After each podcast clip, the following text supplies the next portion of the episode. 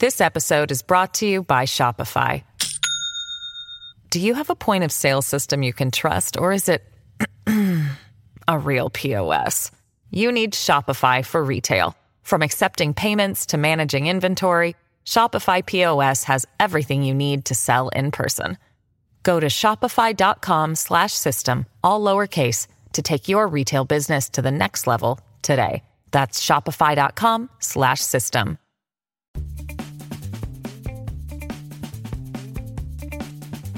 I'm San Francisco Chronicle columnist Heather Knight, and you're listening to Fifth and Mission. Most San Francisco neighborhoods look pretty empty these days, but not the Tenderloin. There are 300 tents there, often squeezed together and filling sidewalks, making it hard for pedestrians to get through. Jose Ramirez, executive director of St. Anthony's, a longtime service provider in the Tenderloin, believes City Hall needs to get more homeless people into hotel rooms for the health and safety of everybody in the long neglected neighborhood. Jose Ramirez, welcome to the podcast. Thank you for having me, Heather.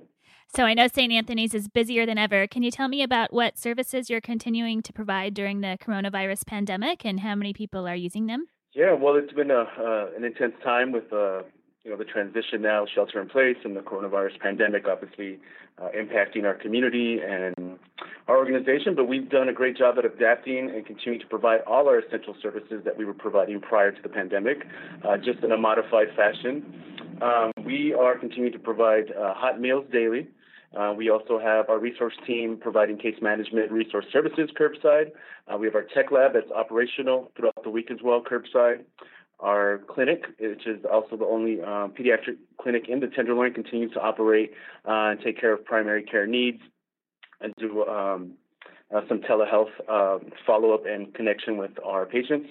And we also continue just wrapped up our winter shelter, um, which we, you know, we were scheduled to go till March 31st. We extended uh, to try to buy some time and get them placed. Uh, we did that ourselves and placed them in hotels and we continue to move forward. You know, uh, busy time for us. We're used to putting out about 2,000 meals a day prior to uh, the pandemic. Now we're doing up to 3,500 meals a day.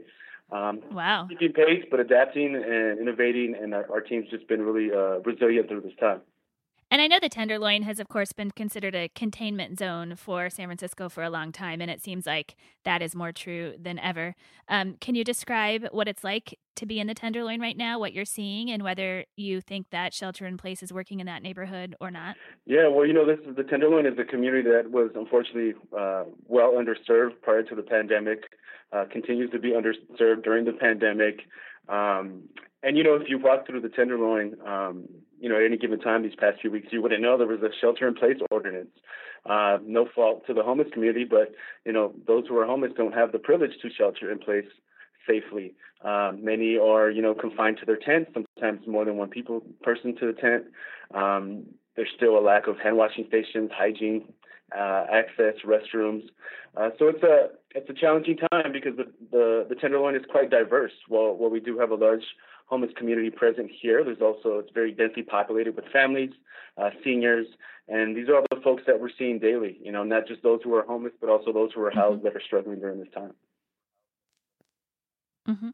And I know that outreach workers are telling homeless people living in tents to space them six feet apart, but I was just there this morning, and that's clearly not happening. Um, do what do you think is going on there? Like it, some sidewalks are so full, it would be hard to walk down them safely um, and keep your social distance from other people.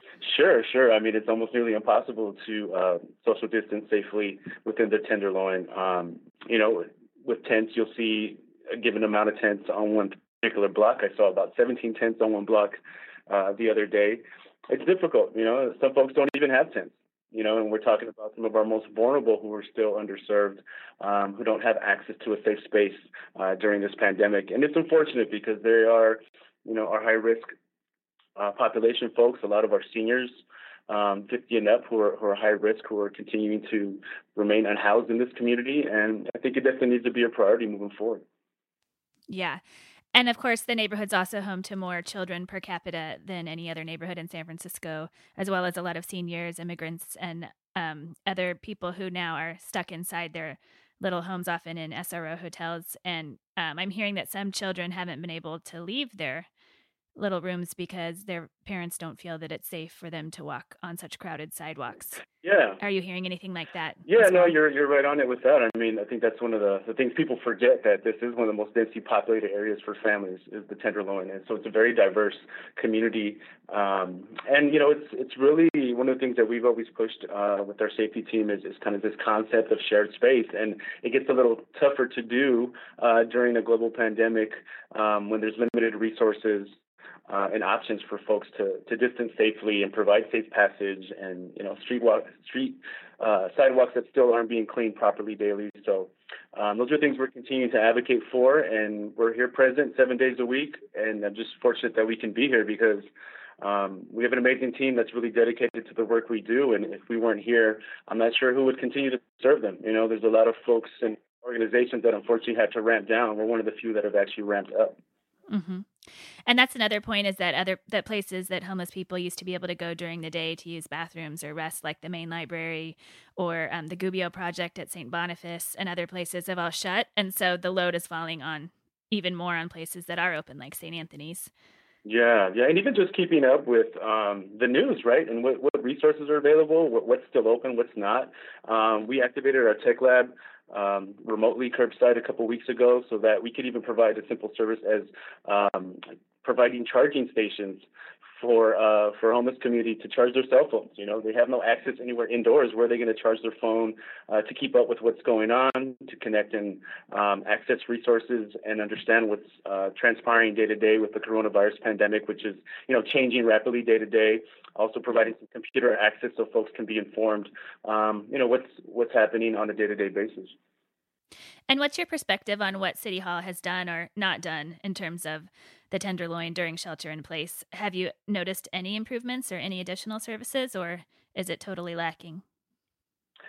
Well, I would say it's it's mostly lacking at this point in terms of what we've seen. Um, it's unfortunate um, that we're at this point now, kind of moving into week five of the shelter in place ordinance with the city. While I do applaud the efforts of our leaders to, you know, shelter in place early. I think that was important. Um, but that also comes with following through with action to serve our most vulnerable. And we've heard a lot of talk about serving our most vulnerable. We haven't seen a lot of action around it. Um, it's put us in a position to have to really uh, operate on our own and really be resilient during that time. Uh, we're not getting any resources from the city. We've had to rent our own hand washing stations which is you know costing us about thirty five hundred dollars a month. Uh, we've had to pay for uh, permits just so we can operate and provide essential services curbside. Um, you know, we didn't get any help with our winter shelter guests who we just placed uh, 22 high risk uh, seniors in hotel rooms for the next 30 nights to keep them safe so that we can transition out of our winter shelter and keep everybody safe. Uh, so it's unfortunate. You know, I think this is really a moment for reflection, but also for advocacy. And a lot of us have been pushing uh, in that direction since this first began. Right, and um, so those 22 people who were staying at your winter shelter, you you had to fundraise privately to get them into a hotel, right?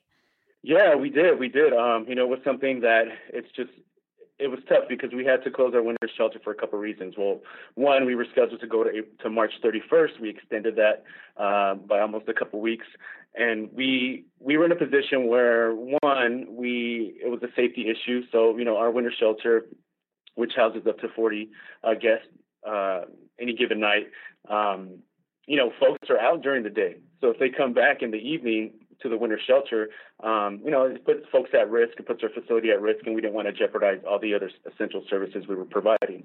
Number two, um, you know, our workforce is really taking a hit. Um, we used to operate on about 80 to 100 volunteers a day. We're down to zero and on a staff only model, wow. including myself on the front lines packing and preparing meals. Um, and so it was also a workforce need and being able to activate 12 of those staff members to, to daytime service. Um, so what we did, uh, we tried to work with the city. We were told they were going to have access to the Moscone Center. Um, and then about an hour and a half later, we're told that wasn't going to happen. Uh, we didn't get any assurance that they would be expedited at some point that week. And so we decided to act on our own and do what's right and make sure that we weren't going to put our elders on the street. Um, so we placed them. We placed them in a hotel here nearby, at a safe space for 30 nights and we came out of pocket for that and we're continuing to fundraise and just grateful for you know the donors foundations that have, have come to to our aid and, and continue to push in that direction at least to to make sure you know we put people first and um you know we can continue to to focus on our other essential services that are that we're continuing to provide. And what happens with these 22 people after um, this 30 day hotel reservation is up? Yeah, well, we're hoping we're hoping that 30 nights buys enough time for the city to get you know their act together and begin to, to move in a direction that they could be provided with some support either prior or leading to the completion of those 30 nights. Um, what's nice is that they're only three blocks away, so our resource team and our, our caseworkers are still staying connected with them. Um, they're staying connected with their clinics, so even our elderly guests that are staying there uh, who may need like prescriptions refilled or to talk to a care provider or if they're they're not feeling well to be able to have some support um, with being able to talk to somebody that's we're accessible. So we're going to continue to work with them, uh, keep our ear to what's changing on the landscape with the city. It does seem like you know the supervisors definitely yesterday um, pushed for um, activating more rooms, about 8,250 hotel rooms, and doing that not just for positive test cases or 60 and up uh, guests, but for all our, all those in our homeless community, which I definitely applaud their efforts to do so. Um, and we'll continue to keep focused on what happens next. Uh, you know, that's kind of the ball's in the mayor's court to, to be able to sign that. She does have the power power to veto it. You know, I hope it doesn't go that direction, but I guess I guess we'll wait and see. Mm-hmm. Do you think that all homeless people should be moved into individual hotel rooms? Um, right now, the city, like you said, is concentrating on people over 60 or who have other um, chronic health conditions, which make them more vulnerable to COVID 19. Sure, I think they do. I think all of those who are experiencing homelessness should be prioritized. Um, you know, they are all uh, uh in a high risk situation without the privilege to be able to shelter in place like many of us can. Um, so they should all be treated with the dignity and respect that we treat all San Franciscans uh, in this moment in time. And there shouldn't be a two pronged plan, you know, that serves the house community in one respect and the in-house community in another respect. We should be focused on making sure everyone can be safe in the city um, because this is a unique situation with this pandemic where you know it's really about how we impact each other and how we look out for each other um, given that many can be asymptomatic. And so i hope this is really a test for us and, and how we reflect on on really what it means to be a community. And, and i hope that um, we can prioritize all folks um, and all those experiencing homelessness uh, to be held safely during this pandemic. Do you think that the city is learning anything any lessons about poverty inequality um, inequity in terms of healthcare during the pandemic, or do you think it's kind of business as usual? Well, I guess time will tell. I certainly hope so. Uh, I know we're all learning lessons as we go through this. Um, you know, I know it's a challenging time for a lot of service organizations, city workers, um, just everyone in every sector. And, you know, I don't think any of us uh, anticipated uh, that at some point in our lifetimes, um, nor did many of us have a pandemic playbook to follow. So I do understand that there's a learning curve, but I hope that that's what is what's happening. But also, this is where leadership's important. Um, just as leader, leadership is being exposed, I think new leaders emerge as well. And I've just been grateful for all the leaders here in my organization, other service providers that are continuing to put people first. And you know, when when we get past this pandemic, which we will, I hope that we can also understand that this is why it's important to prioritize the well-being of all San Franciscans at all times, not just during a global pandemic, um, and that we see housing as a human right, we see access to healthcare as a human right, uh, and really just reassess and rethink our priorities as a, as a city, as a community, as a country. I'm Heather Knight, and I'll be right back with Jose Ramirez. This episode is brought to you by Shopify. Do you have a point of sale system you can trust, or is it a real POS?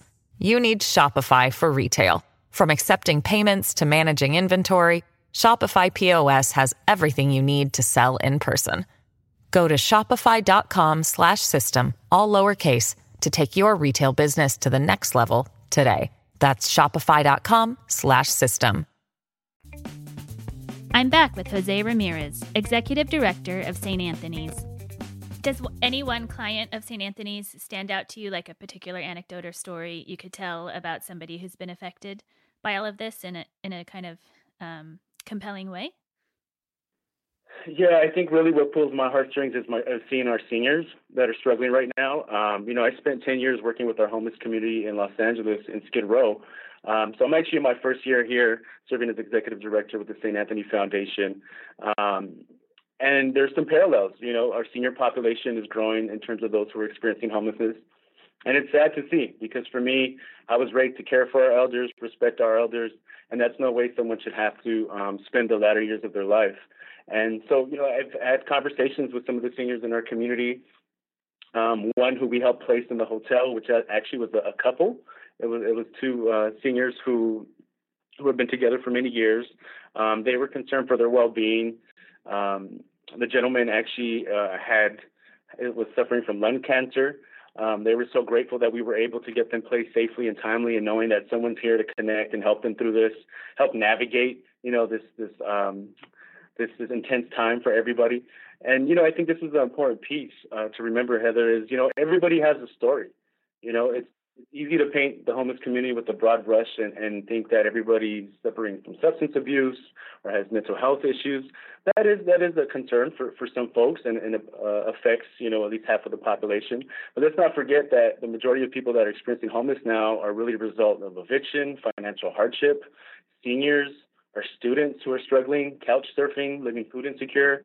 Um, it's a very diverse landscape, and I think if we can take the time to connect and understand the humanity that exists in every individual and every story. Um, that's something special that I hope we can relate to and find um, find strength and find inspiration. Right. What was your role on Skid Row? What did you do there for 10 years? Yeah, I was blessed to have served as the uh, executive director and previously as the, the chief operating officer for the St. Francis Center, which is also a Franciscan uh, based organization. Uh, it's kind of the St. Anthony Foundation of Los Angeles. It's a special place uh, that continues to operate through this pandemic as well. Um, just worked with some amazing people uh, and organizations and the mayor, uh, you know, Mayor Garcetti uh, during that time, and you know, just seeing the commitment and and the fact that we had leadership that actually, um, you know, recognized this issue and um, embraced it. You know, embraced the the challenge as its as our own.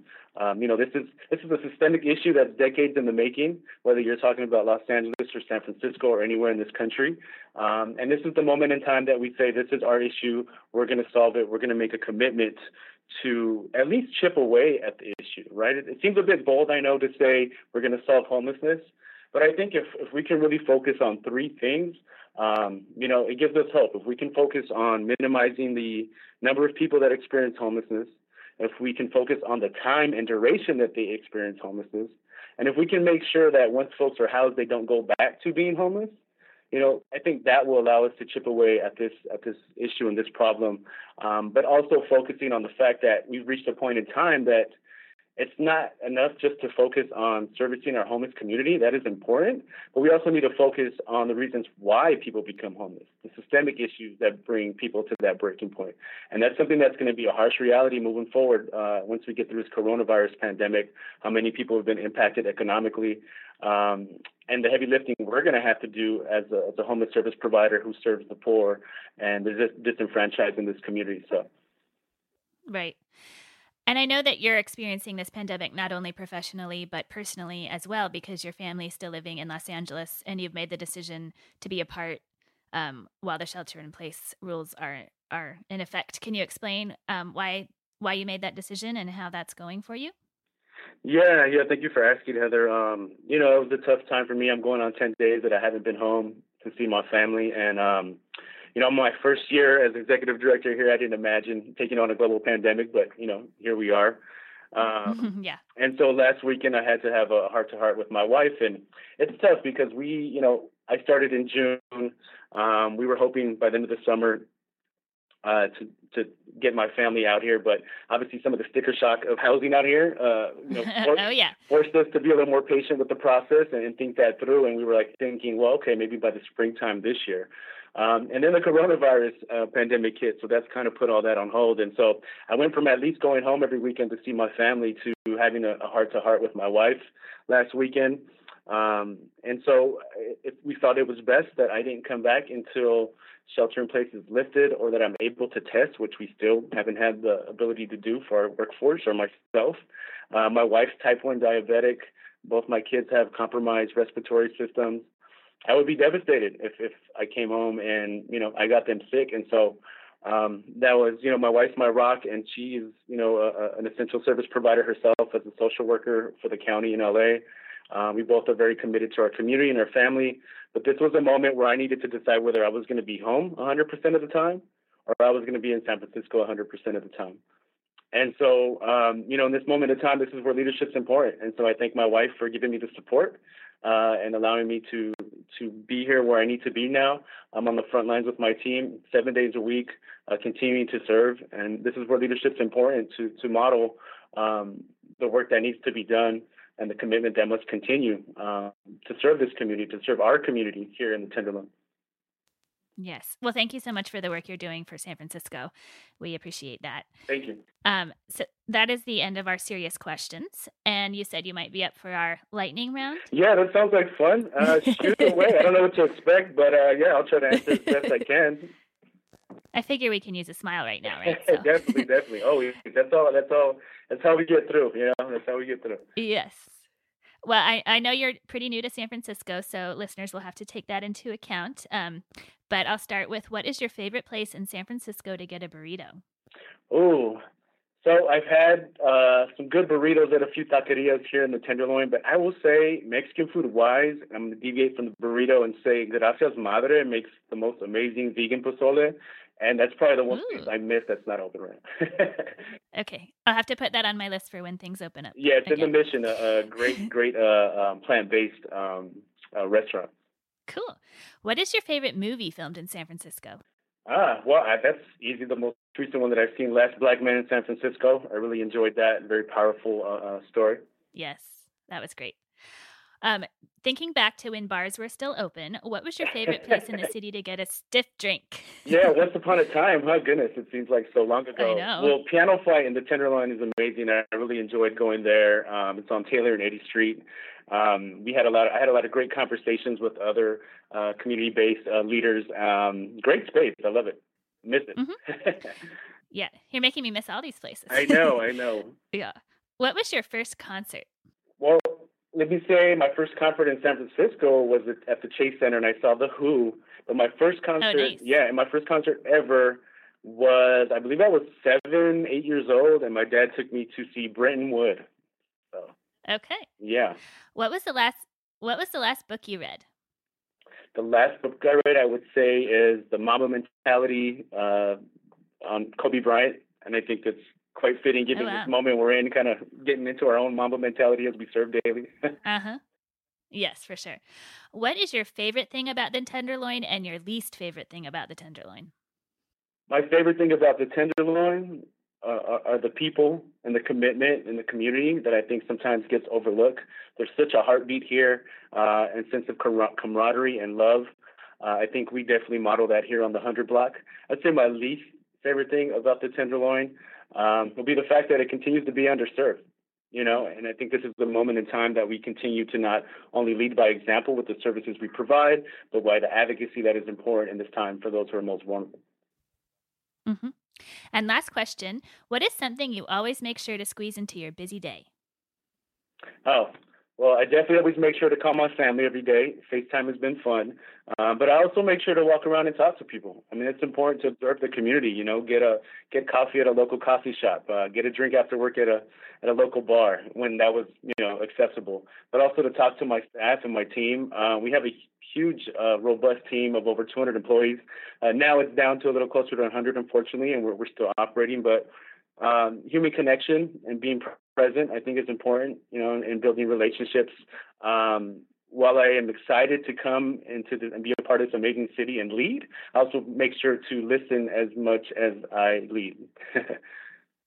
Great. Well, you aced the lightning round. I'm impressed as a newcomer to San Francisco. I love it. I love it. Well, that was fun. I feel like I want to do this in reverse with you at some point in time, but maybe when there's a, a safer moment to, together. Yeah. We'll meet at Piano Fight. Okay. There we go. All right. Thank you so much for your time. It was nice to talk to you. Yeah, it was great. Thank you, Heather. Be well. Take care. And thank you for, for your advocacy and shining light on the stories that need to be told. Thank you to Jose Ramirez for joining me today, to King Kaufman for producing this episode, and to you for listening. Fifth and Mission is a production of the San Francisco Chronicle. If you like this podcast, please consider becoming a financial supporter of the largest newsroom in Northern California. You can sign up for a San Francisco Chronicle membership at sfchronicle.com slash pod.